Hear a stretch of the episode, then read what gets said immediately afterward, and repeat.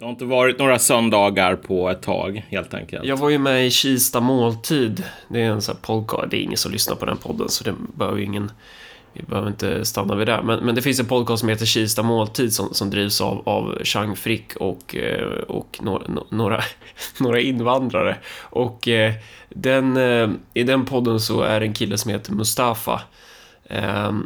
Så, som... Han, han undrade vad fan var det han, han frågade? Men han sa typ att han inte hade lyssnat på oss ett tag. Eh, och så frågade han hur det gick med våran podd.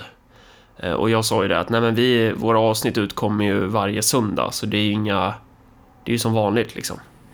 Ja, precis. Det har bara inte varit några söndagar på liksom eh, åtta månader eller vad det nu är. Nej, precis. precis. Eh, och det där är ett väldigt bra sätt att se om, om Mustafa är inne eller ute.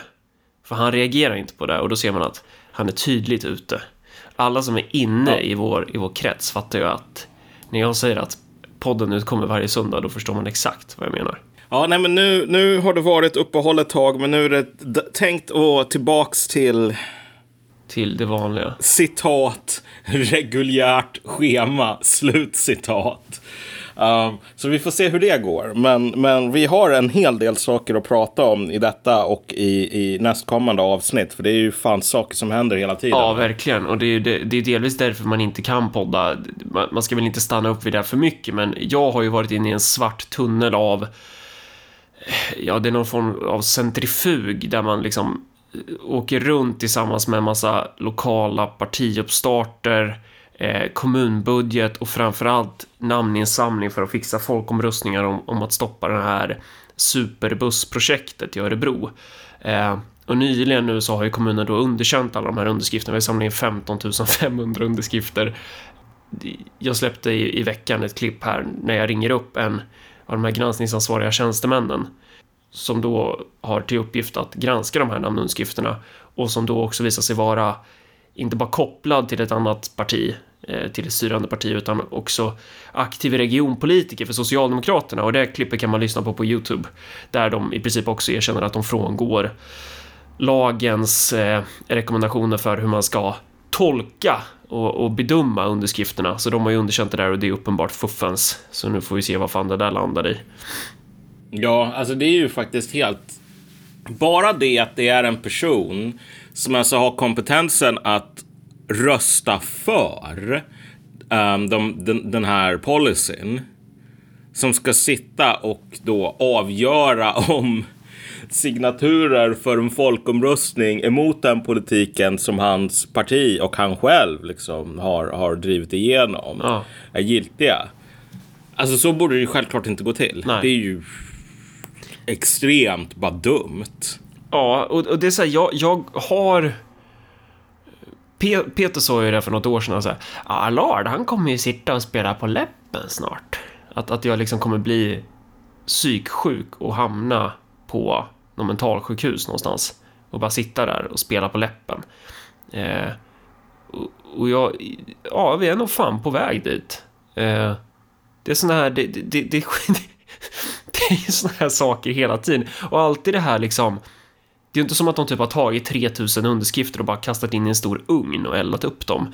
Utan det är alltid det här ettriga jävla, de här små eller ja, det kanske inte är så, det kanske inte är så liten grej i och för sig att det är en aktiv regionpolitiker som har röstat för införande av superbussar som också då är utsedd som tjänsteman att granska det här. Men, men, men, men ja, jag vet inte vad jag söker egentligen. Jag, jag, jag kommer bli galen till slut. Och så sitter man där ja. och så kommer det in någon så här dryg sosse-medlem. Med, med sosse-medlem menar inte jag då en traditionell arbetare så, utan då menar jag någon sån här liten fjant som har så här regnbågsfärgade eh, målningar på såna kindknoter på sin profilbild och kommer in och bara så här eh, Örebropartiet är dåliga förlorare. Alltså man, ja. man blir, ja, nej. ja men det här, det här berör väl lite grann ett ämne som vi tänkte prata om idag, vilket är har att göra med den här sortens människor som återfinns i förvaltning och varför de borde eh, likvideras som klass. Som Josef Stalin skulle ha uttryckt det. Ja, precis. Det, det, det här är någonting vi har återkommit till några gånger och det här kommer ju tangera såklart våra eviga och det eviga rantande om transferiatet, men det är lite ett annat grepp på det. För att det, det är inte nödvändigtvis samma sak. De här byråkraterna Mm. vi kommer att prata om är inte nödvändigtvis samma sak som transferiat. I många fall så är de ju det. Men vi ska snacka om kadrer och byråkrater. Ska vi försöka mejsla ut något eh, avsnitt på. Mm. Jag tänker så här, man skulle kunna prata om vad som skiljer en kader och en byråkrat. Vad som är skillnaden mellan dem. Utifrån någon slags påhittad idealtyp. När jag pratar om kader och byråkrater så, så, så tänker jag mig två idealtyper där byråkraten är oftast en tjänsteman då. Eller ja, det är typ en tjänsteman. Som har en form av stuprörstänkande. Som är, byråkraten är stel, den är eh, trög, den, den, den är inte kapabel att tänka utanför det här Eh, inhägnade hagen som, som, som den är satt att verka inom. Så att om, om, om man tänder eld på byråkraten så kommer byråkraten inte riktigt kunna förstå att han ska släcka elden såvida det inte står under typ så här paragraf 12 13 c eh, att så här, du får släcka elden om du börjar brinna. Att det är liksom så här, det är de här människorna som sitter på Försäkringskassan, de sitter i tingsrätten, de sitter i varenda jävla myndighet och det är bara så här, ja, kan du lösa det här problemet? Nej, eh, paragrafen föreskriver inte, alltså du vet, de är så jävla så här inrutade i sitt stuprörstänkande. Eh, och hela världen ska böja sig under eh, lagen eller under de här paragraferna som de här byråkraterna dyrkar. Det, det är liksom den ena varianten så. Eh, och den andra varianten, det är ju kader. Alltså någon, någon form av, av flexibla, vi, vi tänker oss typ politiker. Eh, så att kadrerna, de, de är flexibla, de, de är rörliga. De, de ska inte försöka böja världen under lagen, utan de ska böja lagen för att få igenom sin vilja. Till, till en viss eh, gräns då givetvis. Men, men om man tittar på skickliga politiker så är det ofta det de faktiskt gör. Eh, att, att de tittar på lagen och sen bara, okej, men hur kan, vi, hur kan vi få en kreativ tolkning utifrån det här för att kunna främja liksom våran constituency? Eh, kadrer som begrepp är också något som har varit så här centralt inom både den kommunistiska och den socialdemokratiska traditionen. Att inom arbetarrörelserna, oavsett vi- vilke- vilken karaktär det var på dem, så är ju kadrerna centrala. Det är ju de här kärntrupperna någonstans som, som är länken mellan basen och fronten, som är länken mellan till exempel arbetsplatsen och riksdagen. Eller, Eh, eh, eller bostadsområde, och kommunfullmäktige eller vad det nu kan vara. Och kadrerna har då en jävligt viktig roll att hela tiden gå till basen, lyssna in. Vad finns det för problem? Hur ska vi lösa det här? Återvända till instrumentpanelen, titta. Okej, hur, hur ska vi skruva på de här parlamentariska verktygen vi har för att lösa de här vardagliga problemen. Så kadrerna är rörliga, flexibla. Kadrerna är ju de som ska ha makten och man ska också komma ihåg att det här behöver inte nödvändigtvis vara en motsättning mellan kadrer och byråkrater utan eh, det politiska system vi har i Sverige som är byggt kring det socialdemokratiska arbetarpartiet ehm, är ju ett system där sossekadrer var någon form av, de satt på key points, nyckelpositioner eh, och styrde över byråkraterna. Och när det finns kadrer som är med på helheten, det är viktigt att understryka, kadrer ska se helheten, byråkrater ser ju sina stuprör liksom. Eh, när kadrer sitter på de här nyckelpositionerna för att styra helheten så kan, så kan de komplettera byråkrater väldigt bra. Det, det är liksom, byråkrater blir bra om de styrs av kadrer. Eh, men idag så är ju kadrerna borta i princip. Eh, och när kadrerna är borta, då dansar byråkraterna på bordet. Så att det, det vi har idag är ju en massa tjänstemän som, som eh, ja, de freestylar ju. De går ju utanför sina stuprör, inte kanske bara för att de vill göra det, eh, utan ibland för att de kanske måste göra det, för det finns liksom ingen som ger dem direktiv. Så att byråkraterna blir självgående någonstans. Och det där tycker jag mig också se på många håll i det offentliga Sverige. Eh, jag vet inte vad man ska ta som exempel, men, men de, de, de, de skapar ju liksom sina egna problem och de, de karvar ut sina egna territorium för att, för att eh, legitimera sitt existensberättigande, typ. De hittar på nya problem. Så här, istället för att äldreomsorgen ska hålla på och torka tant Agda i röven, eh, för det behöver man en massa undersköterskor för, så hittar de på att äldreomsorgen ska hålla på att ja, värdegrundscertifieras eller någonting eh, och för det så behöver man typ eh, en massa byråkrater. Så. Ja, alltså, jo men och jag köper den här, den här uppdelningen på ett plan. På ett annat plan så får jag väl liksom kanske lägga in lite av en brasklapp att Ja. så här, rent det finns en historisk utveckling här som man måste ha i, i bakhuvudet så att det inte bara blir en form av liksom arketyper, att byråkrater är på ett visst sätt för att de är en del av byråkratin. Om du tänker dig så här, jag hittar på, på någon sån här bokhandel, någon, någon gammal bok för typ 10 spänn eller någonting som handlar om så här kommunförvaltningen på slutet av 1800-talet. Den vill jag ha. Ja, men det är väldigt intressant för de håller på att diskutera så här, utbyggnaden av, av skolan och liksom den här första mm. någonting liknande liksom så här, ja men typ fattighjälp och sånt där. Mm. Men, men om du ser till det är en helt annan sorts människor som typ sitter i en kommun. Mm. Det är väldigt mycket så här vaxade mustascher och sånt där kan man ju säga på bilderna. Um, och de det är väldigt små organisationer relativt till idag. Det är väldigt många vita män. Ja, det, ja, det är det ju. Det är ju usch, liksom. Gud vad hemskt. Ja. Sveriges rasistiska arv. Men, men, men poängen här är ju att så här, vi talar då inte om i typ en kommunförvaltning. Gigantiska byråkratiska organisationer där människor som är liksom, sittande i förvaltningen är liksom livslånga byråkrater. Utan många gånger så är de helt andra grejer och så gör de det här jobbet vid sidan om. Så att det finns, och liksom sossarna, de, de, de bygger upp det här välfärdssystemet och liksom den här byråkratiska modellen som vi har i Sverige idag. De gör ju inte det nödvändigtvis på det här skälet att du vet, vi ska skapa massor med värdelösa byråkrater. Mm. Så att över tid så har vi ju skapat en klass människor som liksom, verkligen, de kan bara leva i de här systemen. De här, de här snubbarna, de här vita männen med vaxade mustascher på typ 1890-talet. Det är inte nödvändigtvis människor som passar riktigt in i det här liksom stuprörstänkandet så. Av en ganska enkel anledning. Därför att de har inte något personligt intresse i att dra ut processer i typ tio år. Liksom de, de vill att processerna ska lösas så att de kan gå tillbaka och liksom vara grosshandlare eller någonting. Men, men, men sen så kollar du på det här LKAB när de skulle ansöka om ett nytt tillstånd här för att kunna utöka sin liksom, malmutvinning då ute i Kiruna. Ja. Den ansökan kostade en 100 miljoner. Det var så jävla mycket pengar alltså? Ja. LKAB, LKAB uppskattar, de uppger själva att de la ner ungefär 100 miljoner på att, att, att driva igenom den ansökan. Och den faller alltså på att de sammankallar ett informationsmöte och sen så tror jag att de skickar ut, alltså det är för många som är inbjudna till informationsmötet. Uh, det är så här att okej, okay, det är människor som har ett specifikt intresse i det här och sen är det människor som bor i Kiruna som får komma. Men egentligen skulle det bara vara människor med ett specifikt intresse som bor i Kiruna. Liksom.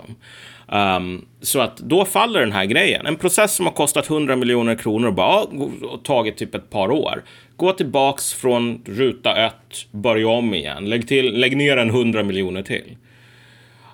Den sortens processer är ju någonting som försörjer människor. Mm.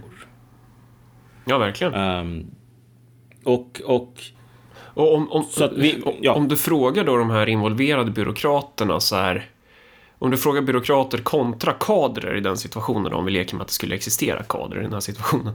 Så fick vi något gjort nu? Byråkraterna kommer säga ja, verkligen. Nu fick vi verkligen något gjort. Nu har vi gått igenom eh, så här, ansökningar värda ett värde av 100 miljoner, det vill säga jävligt mycket ansökningar. Oj, vad vi har fått saker gjort. Medan kadern kommer ju säga nej, det fick vi definitivt inte. Vi har ju stått och stampat här i två år och resultatet är noll. Mm. Eh, och, det är, och, och det kanske också är en viktig distinktion att tänka på vad som, vad som är framgång utifrån de här olika perspektiven.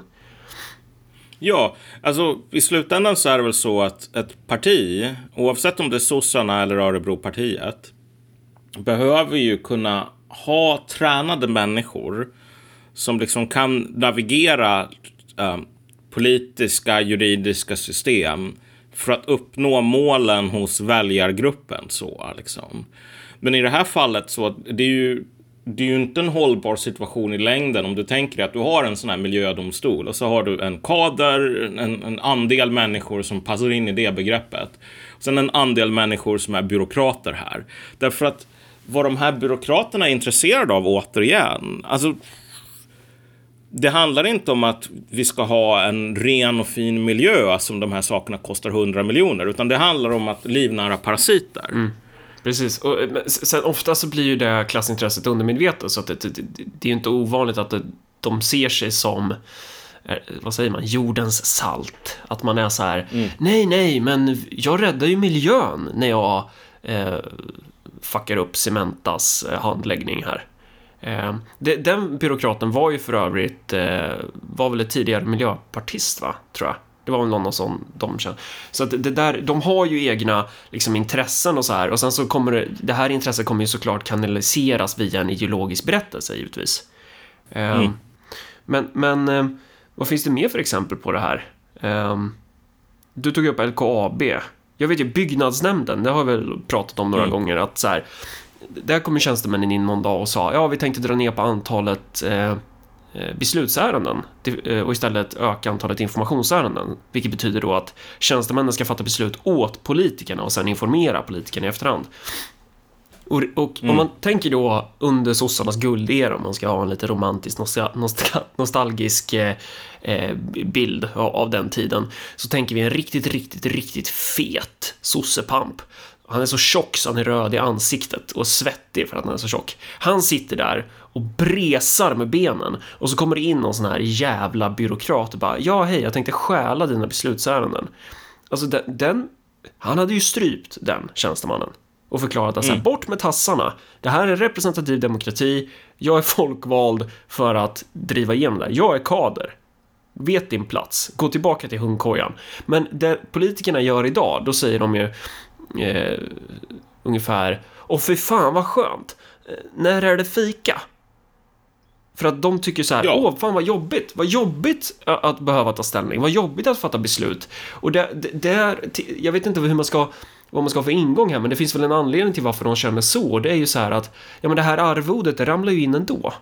Eh, det, det finns ja. liksom inget evolutionärt tryck på att agera kader idag, utan du, du tjänar ju mer på att bara luta dig tillbaka eh, och, och, och, låta kommunikatörerna bygga en bild av att du har fått något gjort istället för att du får något gjort.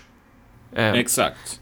Och det här gör ju då att byråkraterna hamnar ju i en situation där de dels har de ju ett incitament själva kanske att flytta fram sina positioner och öka sin makt.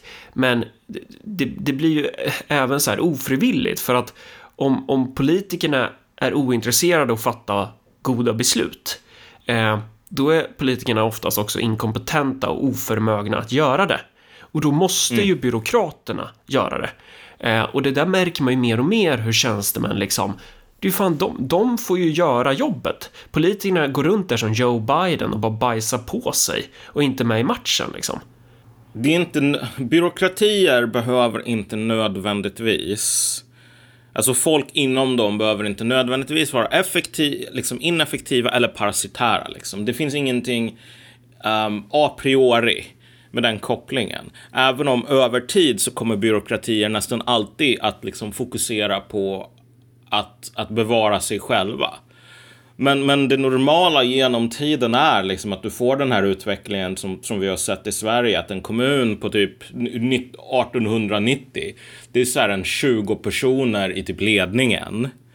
Uh, med ganska um, vidlyftiga så här, kompetensområden. Och så bara, okej, okay, nu ska vi fixa det här. Okej, okay, jag tar på mig att göra det. Och så liksom tar man hjälp av några man känner eller och, och, och det där är ju då relevant för att så här, varför har vi behöv, varför behöver vi så många nya tjänstemän? Eh, och, och, och, det, är ju, det beror ju på att vi har massa tjänstemän. Alltså det, det, det är ju ett klassintresse mm. som driver på det här behovet. Det är ju inte arbetsuppgifterna som driver på behovet.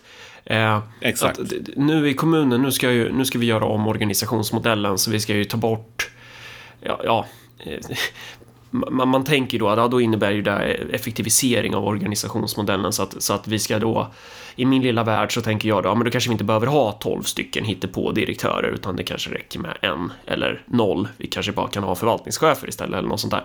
Men eh, då till exempel, som ett exempel från den här processen kan ju nämnas då att eh, man tycker inte att lokalförsörjningsenheten har skötts tillräckligt bra och där har vi tidigare haft en enhetschef. Och lokalförsörjningsenhet, vad gör en sån? Ja, det hör man väl på namnet. Den, den eh, ser till lokaler och sånt där, kommunens lokalförsörjning.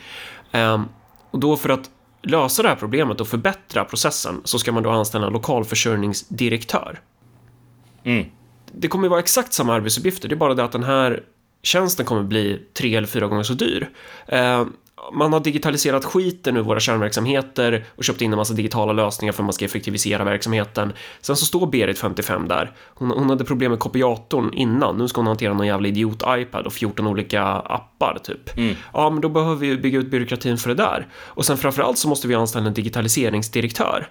Eh, och nu har man också upptäckt att så här, ja, men på grund av nya lagkrav hävdar man så kan vi inte längre liksom låsa in sekretessklassad information i typ plåtskåp som vi gjort innan utan nu lever vi i den moderna tidsåldern, nu ska allting vara så effektivt, bla bla bla. Så nu måste vi digitalisera allt och då måste vi ha jättesäkra system eh, och den kompetensen kan vi bara få om vi anställer en informationsförsörjningsdirektör. Så att de här, det här är ju som en cancer, det här är metastaser, alltså det här sprider sig ju. Så byråkrater mm. blir ju kostnadsdrivande i andra hand. Eh, de här direktörerna blir ju kostnadsdrivande i andra hand för de, de kommer då anställa fler direktörer. Eh, och, och, så länge problemformuleringen ligger hos den här klassen så kommer du ju inte kunna adressera kärnverksamheten, utan du kommer ju adressera de här personernas intressen. Och sen, alltså, det finns ju massa praktiska problem med det här i människors vardag. Är folk som blir utförsäkrade. Vad, jag har brutit ryggen på 14 ställen och jag är så här förlamad överallt. Ja, fast enligt den här paragrafen kan du jobba. Ja, men 14 läkare säger att jag inte kan jobba. Ja, mm. fast de är inte anställda på Försäkringskassan. Eh, eller typ, det är så här människor som, eh, ja men så här, migranter som eh, laglydiga, gjort allt rätt, blir utvisade för att de typ har tagit för lite semester. Mm, och sen, och sen har du så här, den här, den här jävla idioten, eh, den här invandraren, han har, eh, han har begått massmord och eh, 70 våldtäkter. Kan vi utvisa honom? Nej, det går ju inte, för det står ju inte i de här papprena. Att man, och, och man gör det här till en dygd, att vara så jävla fyrkantig. Man, allting, allting måste liksom gå genom den här väldiga byråkratin för att kunna lösa problem. Och i en kaderstat, eller i en kadersituation så är det så här, ja men då skickar vi ut det här fanskapet som, som har begått en massa våldtäkt. Vi bara löser problemet. Det kanske inte står exakt så beskrivet i stadgarna liksom, men stadgarna finns ju till för att vi, för att vi ska gå i den här riktningen med samhället. Så vi, vi är kreativa. Eller, ja. eller i fallet med den här då personen som ska utvisas på grund av att han har tagit ut för lite semester. Bara, nej, han ska vara kvar. Att du, du har liksom den kapaciteten. Springare pratar mycket om det här i hans kritik om, om eh, Polismyndigheten. Att så här, de här yngre poliserna tenderar att ha, ja men de kommer till en plats, det är två personer som slår varann. Och så börjar de fundera så här, ja men vad säger egentligen lagen? Får vi gripa in här? Hur får vi gripa in? Vad, mm. vad är bästa sättet? Eh, ska vi börja med mannen eller kvinnan? Vad är mest vad är mest woke utifrån en jämställdhetsperspektiv? Jag har ju faktiskt blivit utbildad i det här. Den här typen av frågeställningar, medan den gamla eh, sortens polis var mer bara så här, in, smutsa ner händerna, lös problemet. Eh, och det där går igen på myndighet efter myndighet efter myndighet. Men alltså, men, men här, här, här avslöjas problemet lite grann, för du säger så här en kaderstat.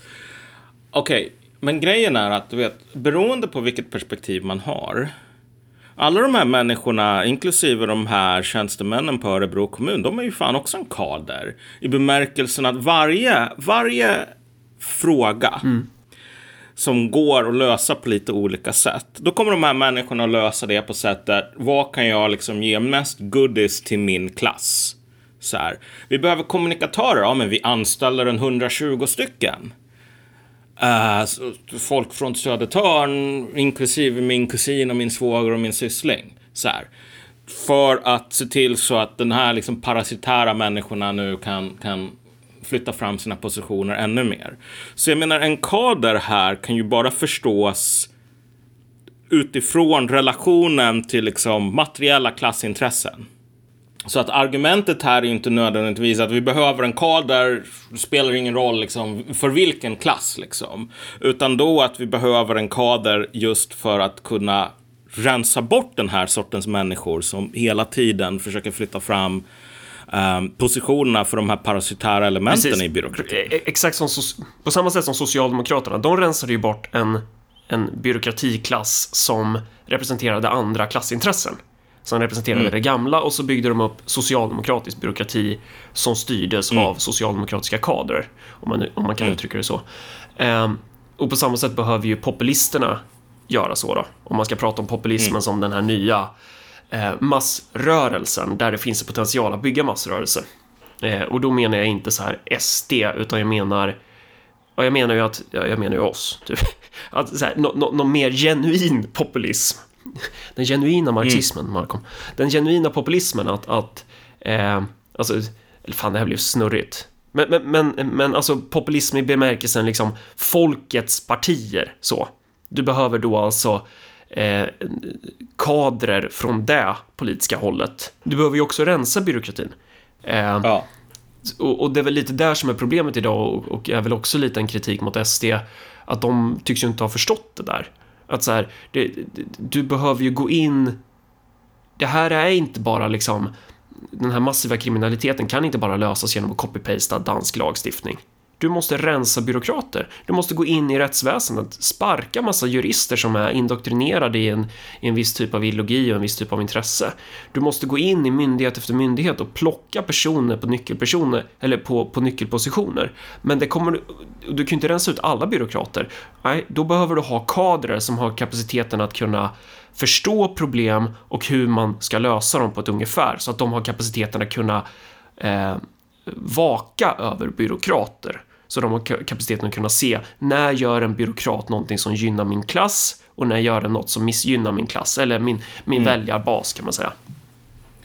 Ja, och det man kan säga här liksom om vi ska fortsätta på lite tem det inslagna temat här och koppla ihop just kaderbegreppet med någon form av liksom så här, klass mot klass ska kampen stå. Mm. Um, jag tycker att Sverige, Sverige har ju den här liksom sossebyråkratin, mutmaskinen och så vidare um, skymmer ju förhållandena lite grann. Men, men jag tycker att liksom i speciellt i USA, även i Storbritannien i någon mån, liksom vissa andra sådana här länder i Europa, så är det ju jättetydligt för det här laget att kolla, vi är ju i princip i moderna västvärlden tillbaks till ungefär hur läget såg ut i typ Frankrike på slutet av 1700-talet. I bemärkelsen att så här, du har en, en väldigt tydlig klassindelning i samhället mellan folk som går på, på högskola. Vilket i, även i länder där väldigt många gör det så är det liksom 60 procent av befolkningen som inte gör det. Och de människorna som går på högskola, de kan läsa vad fan de vill. Liksom så här, knyppling, potatistryck. Så länge som du har en, en doktorstitel i potatistryck från Harvard. Mm. Då kan du, alltså det förväntas, nej men du ska sättas och um, det ska vara ditt jobb att sköta elnätverket. Precis. Eller vad det nu kan vara. Mm. Alltså den uh, högsta ministern för amerikanska transportverket nu har jobbat i hela sitt liv tre år på en konsultfirma som bland annat har sysslat med transportfrågor, bland liksom så här tio andra frågor som den har sysslat med. That's it. Noll erfarenhet, men alla tycker att det är helt normalt därför att han har en, en, en, en examen i typ filosofi. Och det är ju lite grann som du vet adelsmän som monopoliserar alla de högre posterna i samhället. Um, liksom i armén, förvaltningen och så vidare i, i gamla franska monarkin. Det har ju inte att göra med att du kommer att funka så jättebra. Det har ju att göra med att adeln också är parasitär och den måste kunna liksom um, den måste kunna säkra jobb och sinekurer åt, åt sina egna ungar. Så, så den modellen är ju typ, om man tänker sig som ett trevåningshus med snedtak mm. högst upp. Så den här triangeln högst upp, den är typ rörlig. Alltså om, om du mm. tänker dig flera sådana här, om du ritar liksom, säger, tänker oss framifrån, så här, eh, tre, ja, höghus med liksom snedtak så. Eh, och så ställer man dem bredvid varandra, de här, mellan de här topparna, de är rörliga. Så att här, adelsskiktet är rörligt. Spelar ingen roll att du, din examen är så här litteraturvetenskap vid Harvard. Du kan först vara mm. på tra eh, Transportverket och sen kan du gå vidare. Eller vi kan ju ta den här, liksom. du, du, kan vara chef för Polismyndigheten, sen går du till Försäkringskassan och sen går du till MSB, så här Dan Eliasson. Mm. Den typen av, av byråkrat. Han hoppar ju bland topparna, liksom. han hoppar ju på översta våningen så. Eh, och de här som är på nedersta våningen, eh, ja, där kan du förstås också hoppa emellan där beroende på vad du har för utbildning, men, men att det blir mer och mer tydligt att skomakare blir vid din läst någonstans. Att ja. så här, eh, skickliga skickliga undersköterskor kommer inte levla upp att bli chefer. De kommer vara på samma plats livet ut. De kommer vara på första våningen. Eh, och, där kom, och då kommer du få en sån här klassegmentering. Eh, så, så kritik, och, och, och, och en, en Alltså, för att kontrastera det så skulle du kunna ha en annan modell där du har liksom så här, huset sitter ihop. Så här, översta våningen är liksom inte rörlig utan så här, du levlar meritokratiskt. Du levlar genom mm. att du, du börjar med eh, att göra de enkla sysslorna på en arbetsplats. Och sen är du fan kvar där i 20 år och när du har gjort alla grejer, då förstår du alla grejer och då har du också troligtvis utvecklat ganska naturligt någon form av ledarskapskunskaper. Eh, och här skulle ju så här, hela den här industrin med ledarskapskonsulter och sånt kanske eh, skrika rakt ut att det inte är där det handlar om, så alla är inte kapabla att göra det. Men, men, men typ så att, att du får en meritokratisk levlingsprocess istället för att du har så här du får en jävla genväg in bara för att du har rätt form av, eh, ja. av medaljer på dig. Typ. Men, men, det här handlar inte bara om meritokrati, utan det handlar ju i slutändan om så här. Um, det är ju självklart en del av det, men sen är det också så att så här, du kan ju ha den här extrema liksom, segmenteringen så att alltså om du är en adelsman, om då kommer du in som löjtnant och så kan du gå upp. Men om du är en, eh, eh, liksom bara en jävla bondeson. Nu kommer du in som mening och så kan du gå upp till kapten men inte högre.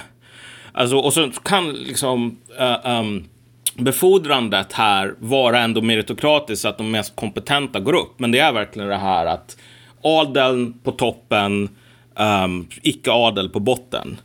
Och det, och det har blivit mycket mer så. Alltså, du tar upp Eliasson och han är ju lite intressant för att alltså, Sverige har ju Alltså sossarnas stora dominans har ju gjort att alltså, det är lite andra regler. Det är mindre så här att du ska ha rätt examina. Mm.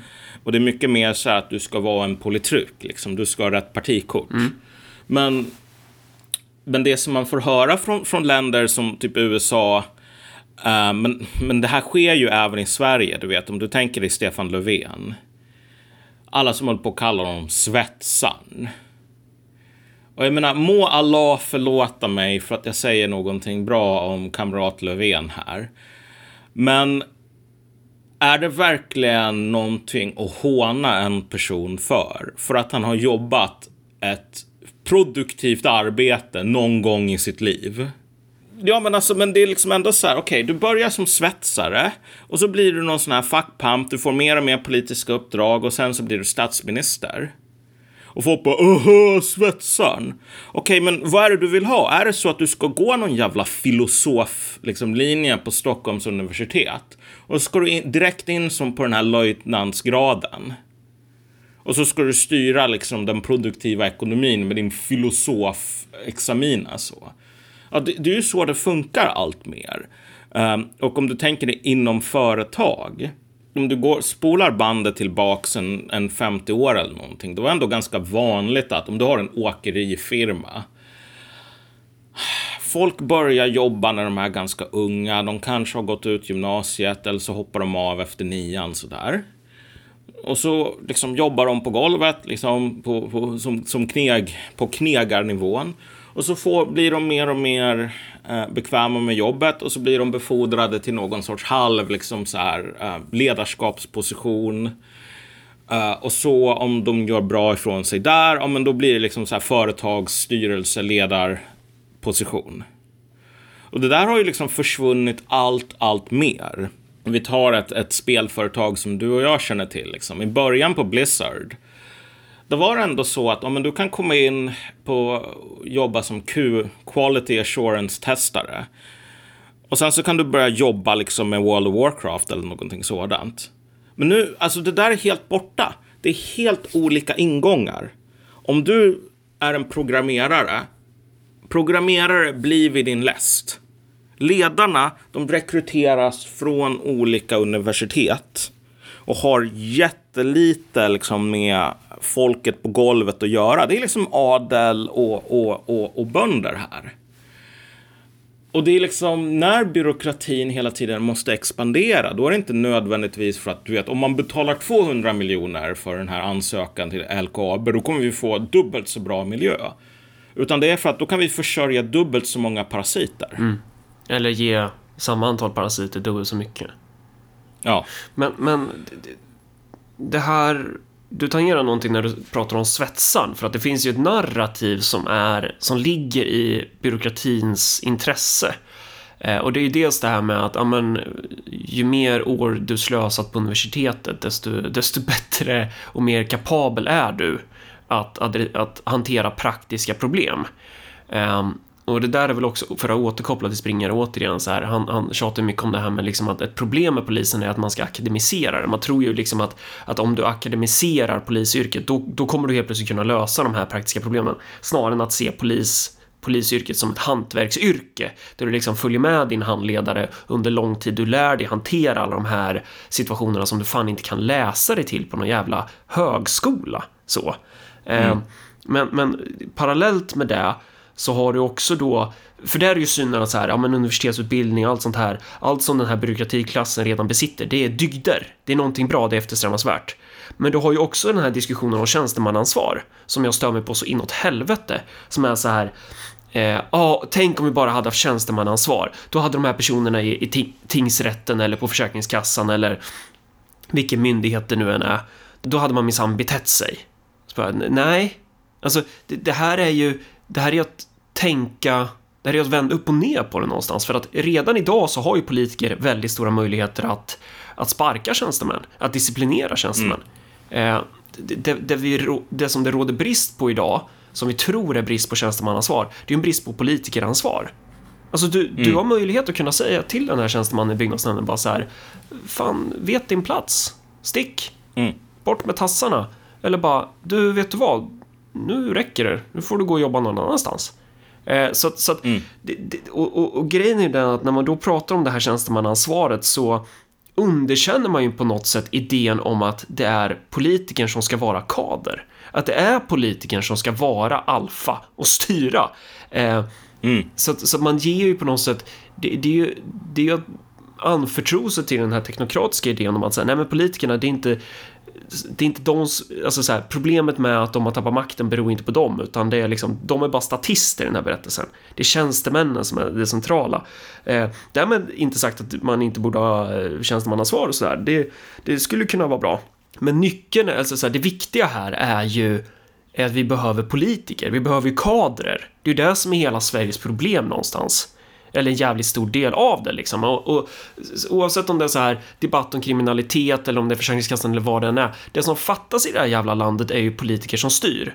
Som agerar kadrer. Och, och många politiker förstår inte ens vad det innebär idag. För det finns ingen rörelse att agera kadrer för. Det finns bara det interna partiet eller den interna klassen. Och ofta så är ju de liksom gifta med så här byråkrater eller så här. Det är samma klägg. Det är samma klägg och det är mm. därför det inte blir så himla så, ja, men du kan vara miljöpartistisk riksdagsledamot eller regionpolitiker och sen kan du jobba på den här myndigheten. Eller så kan du vara re, eh, socialdemokratisk regionpolitiker och så kan du också vara eh, granskningsansvarig tjänsteman eh, så, så, som, som, som räknar protestlistorna på, mot de beslut som du, du själv har fattat. Att så här, det här är samma klägg. Eh, och, och någonstans så, så, så behöver man inse att så här, vi, vi behöver ha synapser och hjärna på de här positionerna. Vi måste släppa den här, för det första idén om att den här byråkratin är neutral. Det är den inte. Mm. Eh, och det märker man så fort, så fort man gör någon form av framgång så märker man så här, ja men det här, det här gillar ju inte de och då kommer de bekämpa en. Eh, så man behöver sätta sina egna kadrer på nyckelpositioner. Det är väl lite det jag söker. Men också, också så här att tänka på det här med det här jävla tjänstemannaansvaret. Eh, att, att, låt inte det vara ett alibi, för många av de här lata politikerna använder ju det som ett alibi. Gärna moderater. Många moderat, många borgerliga politiker som är så här, ah, Nej, jag kunde inte stoppa Socialdemokraternas reform den här gången heller, men om vi bara hade haft tjänstemannaansvar, då, då hade det varit lättare att lösa det här problemet, typ. De skyller Mm. ifrån sig, det blir ett jävla alibi för deras egen eh, oförmåga att fixa problem. Jo, men precis. Och det här är väl lite grann problemet med, jag menar den, den populistiska högern överlag, om man nu ska använda de termerna, vilket är högst Vilka tveksamt. menar du när du pratar om populistiska högern? Är din, är din hjärna i USA eller i Sverige? Jag menar, ja, den är över hela Europa. Hela- ja, liksom. mm, Jag, ja, men alltså... Typ Le Pen och du- alla möjliga SD. Ja, jo men precis. Nej, men typ, typ alla skulle jag säga som har sådana pretensioner. Det är ju bara det här problemet att å ena sidan, okej, man har de här, åh, det är massor med uh, kulturmarxism, dåliga idéer. Sen så kommer man till den här frågan med, med att, okej, folk som är jävligt sura på, på sakernas tillstånd. Du vet, du, du ska genomföra någonting, typ utöka malmbrytning. 100 miljoner kronor kostar det och sen så blir det ingenting ändå. Du vet, de människorna som är sura på det här, det är människor som inte är parasitära på ekonomin, som är trötta på att bli, bli, bli exploaterade av para, parasiter. Och sen bara, ah, vet du vad, Ehm, vi ska ta strid mot kulturmarxisterna för de har dåliga idéer. Och sen bara, ah, men ska ni få bort parasiterna från ekonomin? Och bara, mm. Fan vad jobbigt det helt plötsligt Ja, eller, eller fan, det där låter ju, vadå, parasiter i ekonomin, det låter ju lite kulturmarxistiskt. Det låter ju som en marxistisk analys, det där. Det är ju...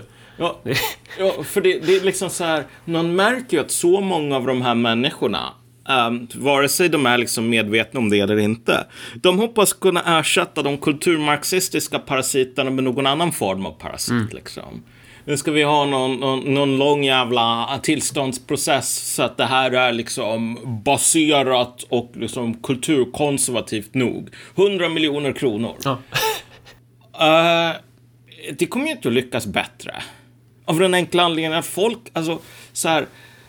Tänk dig bara den här jävla idén, alltså hur dum i huvudet den är.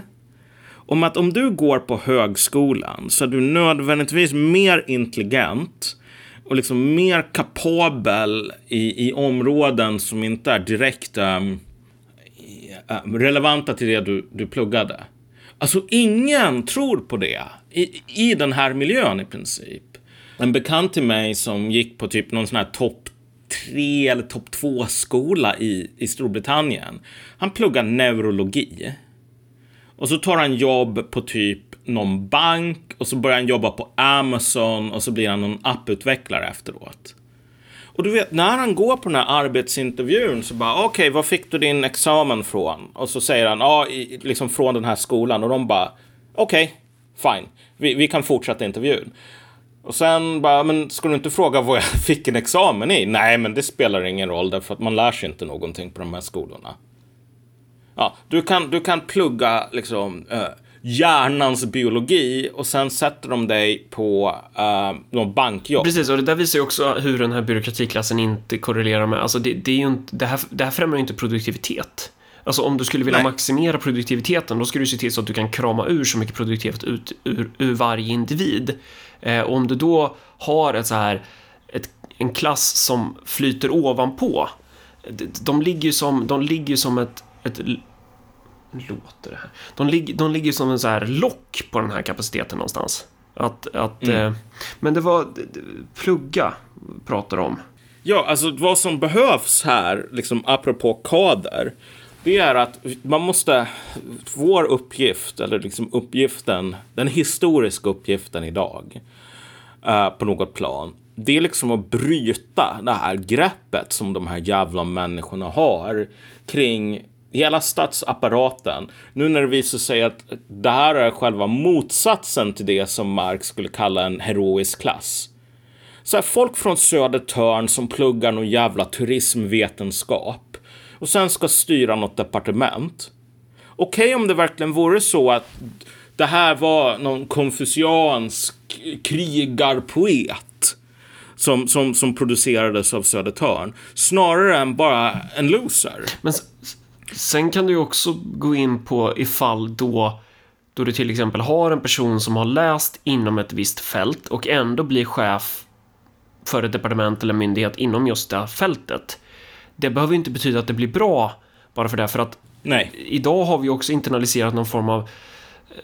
eh, Ja, men vi, vi förstår ju inte när vi, har, när vi har slutfört en uppgift. Vi har, ju, vi har ju tappat den kapaciteten att veta när har vi fått något gjort.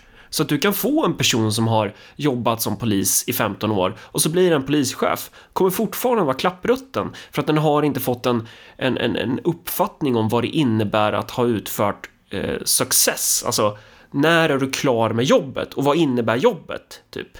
Eh, du kan ha en person som har jobbat politiskt i 20 år eh, som går till kommunfullmäktige, står i talarstolen och bara pratar och pratar och pratar, lägger inget förslag, yrkar inte på någonting, gör ingenting aktivt, bara står där och orerar och tror att den får någonting gjort.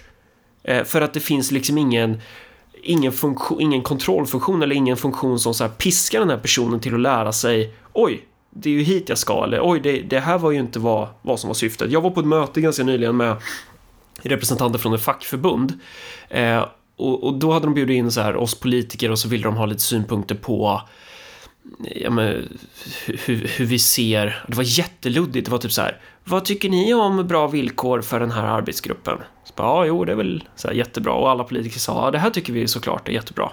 Och det var det, typ. Och, och de här personerna från fackförbundet får liksom lön för det där mötet och de, de var nöjda efter mötet.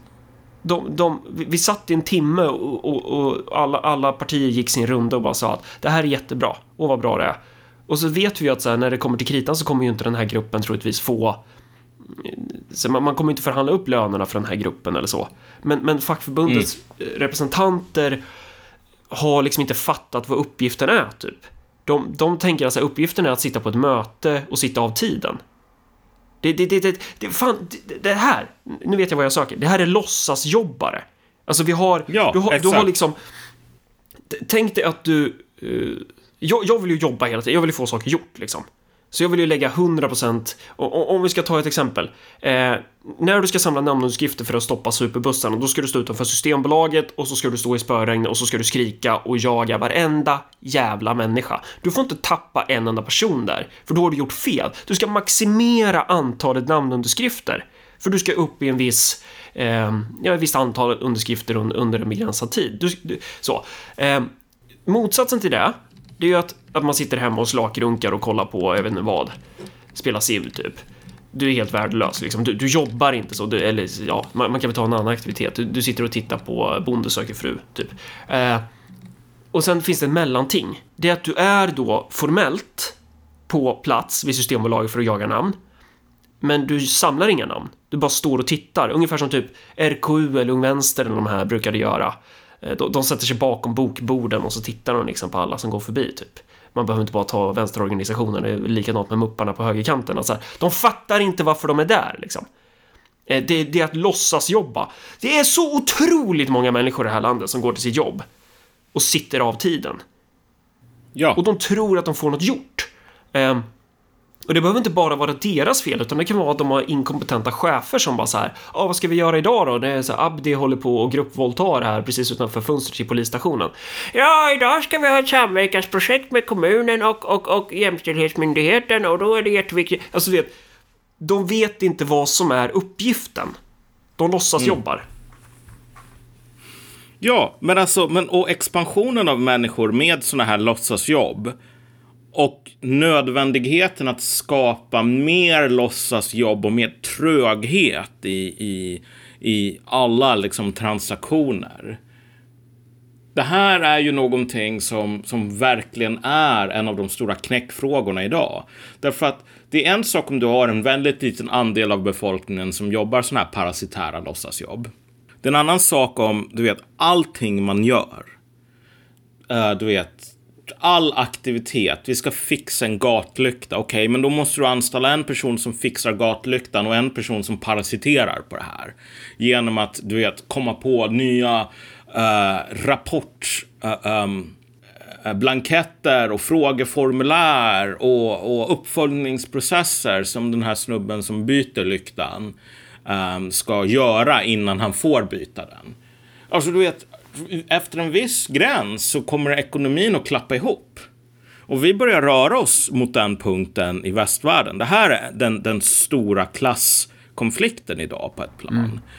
Mm. Um, och, och återigen, det är inom det hur ska man säga, det sammanhanget som man ska förstå det här pratet om kader också.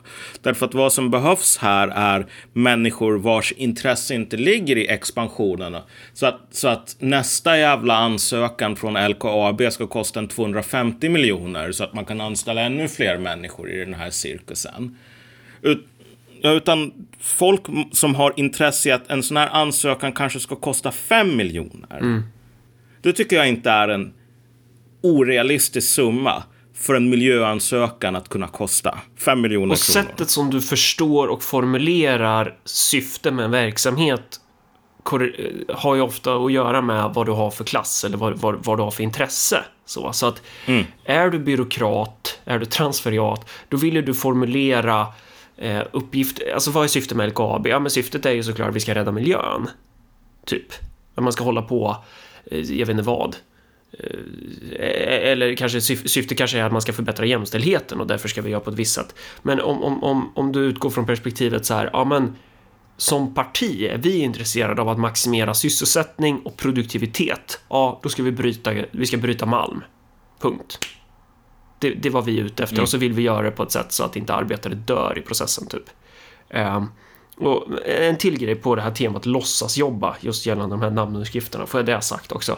Så här, man kan ju leka man står där utanför Systembolaget i tre timmar och inte samlar ett enda namn och ändå går hem och känner att fan vad bra jag är. Idag fick jag verkligen någonting gjort. För jag stod i tre timmar och jobbade, fast man inte har gjort det, man har låtsasjobbat då. Jag frågade Liberalerna så här, hej, hur många namn har ni samlat den här veckan? Och det frågade jag varje vecka under fyra till fem veckors tid. Och svaret var ungefär eh, 27 eller så 30. Det var väldigt, väldigt lågt räknat medan vi drog in så tusentals och jag var, blev riktigt irriterad på dem till slut. Eh, vid ett tillfälle så stod en av våra grabbar utanför ICA och i, i, han var helt så här skyblöt för det var så jävligt blött den dagen. Eh, och så kommer det en så här politiker från Liberalerna förbi och bara så här, ja, ah, hur många namn har du samlat då? Och han börjar liksom bläddra bland sina papper så här, som är blöta. Eh, och den där snubben bara så här, avbryter honom i processen. Bara, ah, du får nog jobba på lite mer tror jag. För om, om vi ska kunna mm. ro, ro det här i hamn. Eh, och you missed the spot. Ett, ett, precis så. Och sen så eh, ett annat svar som man fick från Liberalerna när man, när man började gå på dem och så här, men hur, fan ni samlar inga namn, hur många namn har ni samlat egentligen? Det var svaret, vi har lagt en kvarts miljon på annonser. Återigen så här, förmågan att förstå och formulera uppgiften vad är uppgiften? Så här, uppgiften är att nå visst antal namn i det här stadiet för att då kunna gå vidare i processen. Uppgiften är inte att bränna pengar.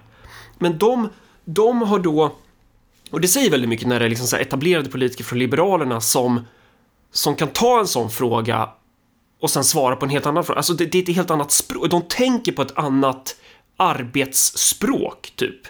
De tänker så här att, nej men, hur hur bedriver man det här politiska arbetet? Jo, men det, det är lika mycket värt att bränna 250 lax på en massa annonser som det är att samla namn.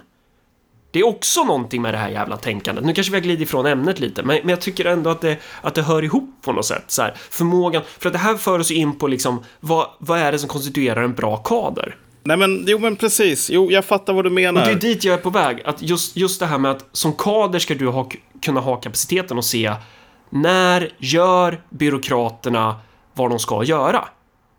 Mm. Och om du till exempel då ser med egna ögon att vi utförsäkrar människor som är sjuka. Vi utförsäkrar människor som har cancer. Men, men vi belönar människor, alltså vi låter människor fuska och det händer ingenting. Så här, islamister kan starta, de, de kan bli nedstängda efter typ tio år eh, av att de har så här, skickat pengar ner till IS typ. Och sen så tar det en vecka och så startar de en ny skola för att de uppfyller kraven. Alltså, någonting är fel där. Det ska finnas kadrer där. Man kan inte stå då som en jävla sosse eller moderat eller riksdagsledamot från valfritt parti och bara, ah, men om vi bara hade tjänstemannaansvar. Du är dålig. Du gör inte ditt jobb som politiker, som kader. Du ska ha den förmågan. Och det här går ju också, måste man ju också tänka på då, att om man ska bygga upp den här förmågan och försöka injicera det här i, i myndigheter och kommuner, då kan ju inte ditt parti ha samma mentalitet. Du kan ju inte ha en massa politiker i ditt, du kan ju inte tolerera att du har politiker i ditt parti som som bär med sig dessa anlag in. Hur många namn samlade ni idag? Eh, vi brände 50 000 av partikassan. Det är inte vad du ska höra. Du ska höra hur många namn samlar de. Du som ledare måste ju då eh, ha förmågan att kunna så här förstå definition of done. Eh, för, sen, mm. för sen blir ju i förlängning, och det, det, här är väl lite riktat till SD, typ så titta på deras representanter i olika kommuner. Det, det, landar in ett ärende här liksom om att islamister driver en jävla skola. och så här, du, du, du, har, du kan nyttja den här eh, lagen, du, du, kan nyttja lagen om förskoleetableringar kan du använda på ett sätt så att du kan debitera den här hela koncernen då. Så att även om kommunen bara kan stänga ner förskolan men inte stänga ner skolan officiellt så kan du fortfarande använda utrymmet i, i, i lagen om förskola för att göra så att det blir jävligt dyrt att driva också vanlig skola. Så. Eh, gör SD det? Nej, de sitter ju där. De, de, de liksom går upp i talarstolen, de, de, de kanske, och det här är inte bara menat till Örebro så, utan det är menat generellt, alltså den här förståelsen av när är uppgiften klar? Eh, och, och, och, när du får ett parti som, som tänker på det där sättet så tror jag det kommer inte bli någon jävla skillnad när de sen tar över. De, de har inte förmågan att kunna se eh, vad, vad, vad är en bra byråkrat och vad är en dålig byråkrat när uppgiften är utförd. Lite tillspetsat kanske. Förstår man vad jag pratar om? Hallå? Ja, jo men precis. Men, men jag tror att vi har sagt alltså det mesta här. Om du inte har någonting till här. Nej, men jag tror att vi behöver sy um, ihop det. För det blir jättekonstigt att bara avsluta på den här noten tror jag. Ja, men alltså. Men kolla, vad är det som vi, vad är det som vi har sagt här? Um, nummer ett. Typ att det finns en skillnad på byråkrater och kader, ja. Men sen också att så här, en, en byråkrati inte nödvändigtvis bara är en byråkrati, utan en byråkrati existerar för olika syften. Och att den stora saken idag är ju att syftet med våra byråkratier, ta miljödomstolar till exempel. Folk är inte sura på våra miljödomstolar på grund av att de hatar att typ dricka vatten och inte få någon kvicksilverförgiftning när de liksom äh, dricker ett glas kranvatten. De är sura på de här domstolarna för att hela poängen nu har blivit att försörja parasiter. Och då är ju liksom på något plan poängen här det är ju det som, när du talar om att folk inte ska ha en, en dålig definition of done, är ju att man måste på något plan, alltså uppgiften för ett parti med någon sorts populistiska pretensioner blir att ta in människor som inte har ett intresse av att se till så att en miljö miljömål nu blir ännu dyrare och anställer ännu fler parasiter. Utan att de här jävla uh, ja, alltså, institutionerna precis. gör sitt jobb. Ja, i helhet, i, i, i uppgiften att koordinera helheten så ska ju du ha ja. förmågan att kunna förstå att miljömålet kanske inte ska vara överordnat målet att miljömålet för äldreomsorgen kanske inte ska vara överordnat målet att eh, de gamla ska få mat, typ. Ja. Mm. Men, men, men, men det, är ju, det där är ju att vara för generös egentligen. Och så, alltså, det, är ju, det är ju på något, liksom nästan lite av en naiv poäng. Därför att det är ju egentligen, i praktiken är det ju få människor som säger att jag tycker bara att miljön är viktigare än äldreomsorgen. Vad de säger är, jag tycker att parasiter är viktigare än äldreomsorgen. Som, som du frågade någon gång, okej, okay, men du vet om vi anställer fler miljöombudsmän i, i Örebro kommun. Kommer det att göra någonting mot typ Kinas utsläpp? Tystnad. Alltså det är ju inte som att de här människorna tror verkligen, nej men vet du vad, alltså om vi har en tio miljöombudsmän då kommer Kina att bränna mindre kol. Utan det är ju bara, nej vad fan, vi är parasiter. Vi suger blod. Liksom, förhindra inte sugsnabeln från att göra sitt jobb. Så att liksom en, en kader är inte bara folk som är liksom bättre byråkrater utan någon form av klasskrigare här i slutändan. En av de sakerna som har varit ett, ett stort jävla problem för folk i den så kallade baserade högern är att de aldrig någonsin faktiskt tampas med de här frågorna. Du vet, vi, vi har en byråkrati som är dålig för att byråkraterna har, du vet, blivit kulturmarxister. Ja, nej, den är inte dålig för att byråkraterna är parasiter. Vi ska byta ut de här människorna med dåliga idéer mot våra människor som har bra idéer. Okej, men ska de vara parasitära? Men, men det vi kommer få kastas i ansiktet är Polen och Ungern. Ja, kolla, de har bytt ut byråkrater. De har ju gjort mer saker än så förstås, men, men att det är väl lite... För de har, ju, de har ju tänkt på ett annat sätt. De försöker ju liksom etablera en... Ja, jag vet inte. Alltså, det, det, här, det här är östblockstater där man har rensat ut um, och inte när, när, man tänker så här utrensningar, det är inte som de har skickat folk till Gulag, utan de har typ haft samma attityd mot så här gamla domare som sossarna fortfarande har i Sverige idag. Mm. Uh, liksom, det är inte så att man går extremt långt, utan man har ungefär går lika långt som socialdemokratin alltid har tyckt att det är helt normalt att gå. För att få bort det här jävla klägget från alltså, den sentida realsocialismen. Vilket typ helt förståeligt väldigt svårt att hitta några så här stora klagomål på det. Men man kommer fan inte att göra något liknande i Frankrike, tror jag. Alltså jag tror att tendensen här över tid med liksom den här sortens höger blir att bara Ja, men nu ska vi bli, alla ska bli katoliker. För katolicism, det är ju fett baserat. Om alla blir katoliker, då kommer vi att lösa problemen. Ja, fast okej, okay, men är det katoliker som ska hålla på och typ vara parasiter på statskassan? Precis, då formulerar de problem problemet formuleras utifrån deras subkultur, deras identitet typ. Då, då har de ja. inte en koppling till sin, till vilka de är till för. Men eh, ja, jag bara tänker vad som kommer, om man ska parera något motargument. Men det kanske man inte behöver göra. Vi kanske har gjort, har vi fått något sagt här? Ja, men det tycker jag nog vi har, vi har fått. Ska vi skita i det här då? Då, då? Och det är inget mer vi behöver få sagt här. Ja, men alltså, vi kommer ju vi kommer väl ha lite avsnitt där vi pratar om många av de här teman som vi har tagit upp. Antingen um, liksom, kanske mer djupdyk, antingen i relation till liksom, andra ämnen som vi kommer att ta upp. Så, och sen om det kommer motargument, ja då får vi väl se vad de är. Och om det är bra motargument så kan vi ju ta upp dem och, och liksom dela med oss av våra tankar kring dem i podden. Jag kommer ju lyssna på det här nu när jag ska redigera och så kommer jag bli svinarg på att jag missar både det ena och det andra eller att jag sa fel på något. Men, men, men det blir bra, då kan vi göra mer på det här. Då mm. säger vi så, då... Helt otroligt att vi gjorde ett avsnitt på en timme. Det var ju fan typ tre år sedan vi lyckades göra det. Då... Ja, nej, men... ja då var vi igång igen. Då... Ja, vad skulle du säga? Ja, nej men vad fan, omväxling för nöje, Marcus. Ja, ja, verkligen. ja, då säger vi så här. Hi.